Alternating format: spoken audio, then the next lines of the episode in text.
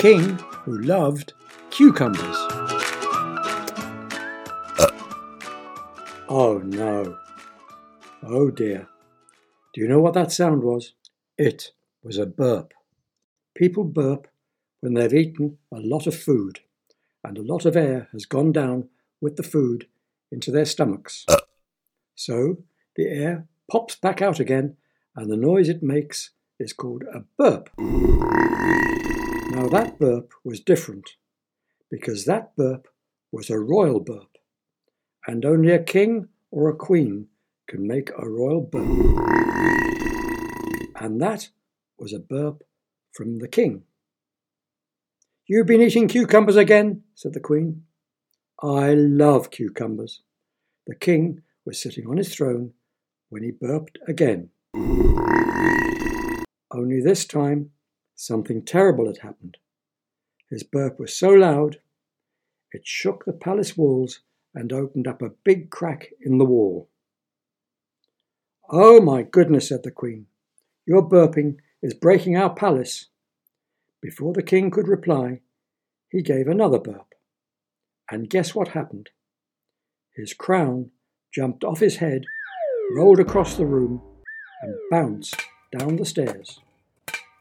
You've got to stop eating cucumbers or you will break everything in the kingdom, cried the Queen. And you know what she did? She banned all cucumbers from the country. When you ban something, you don't allow it to be eaten or even brought into the country. So every suitcase, every bag, every car, and every lorry was searched for cucumbers before it was allowed into the kingdom. And if anybody was caught with a cucumber, do you know what happened to them? They would be hit over the head with the cucumber and put in prison for a week. Oh. And so, because there was no cucumbers, the king stopped burping. Until. What have you been eating? yelled the queen. Potatoes, said the king.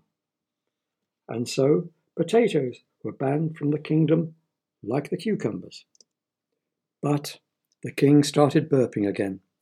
This time his burps were so strong the steeple fell off the church next to the palace.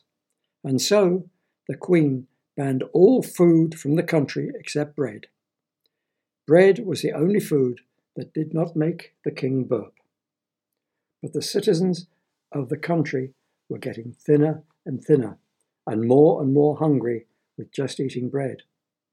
We want potatoes, we want tomatoes, we want cucumbers, they shouted at the royal family. Things were getting serious. If the Queen allowed food into the country and the King started to burp again, more churches might lose their spires. But if she didn't let food in, all the people would get thin, so thin they might fall down the drain holes in the street. Then Mr. Rennie came to the rescue. Mr. Rennie used to burp after a meal as well, uh. but his burps were much smaller because he was not a king uh. but his wife complained about his burping because it gave her a headache. So Mr. Rennie invented a little white tablet that when he swallowed it, it stopped all his burps.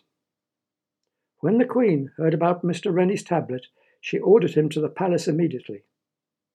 First, the king ate a whole cucumber and then took one of Mr. Rennie's little tablets. If the king burps, shouted the Queen to Mr. Rennie, it means your tablet does not work and I shall have your head chopped off. Mr. Rennie started to tremble. He liked his head and wanted to keep it on his shoulders where it had always been.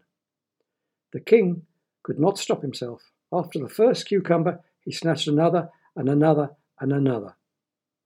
Everyone waited and waited and waited for the king to burp.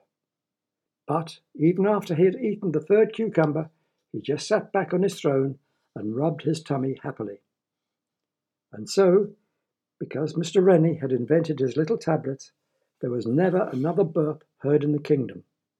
And do you know what the king did? He did what all kings do all over the world when someone does something very clever or very good. They make them knights of the realm. That means they are allowed to put the word sir in front of their name and so Mr. Rennie became Sir Rennie. And to this day, if you go into a chemist shop anywhere and ask for a Rennie tablet, the chemist will always have one.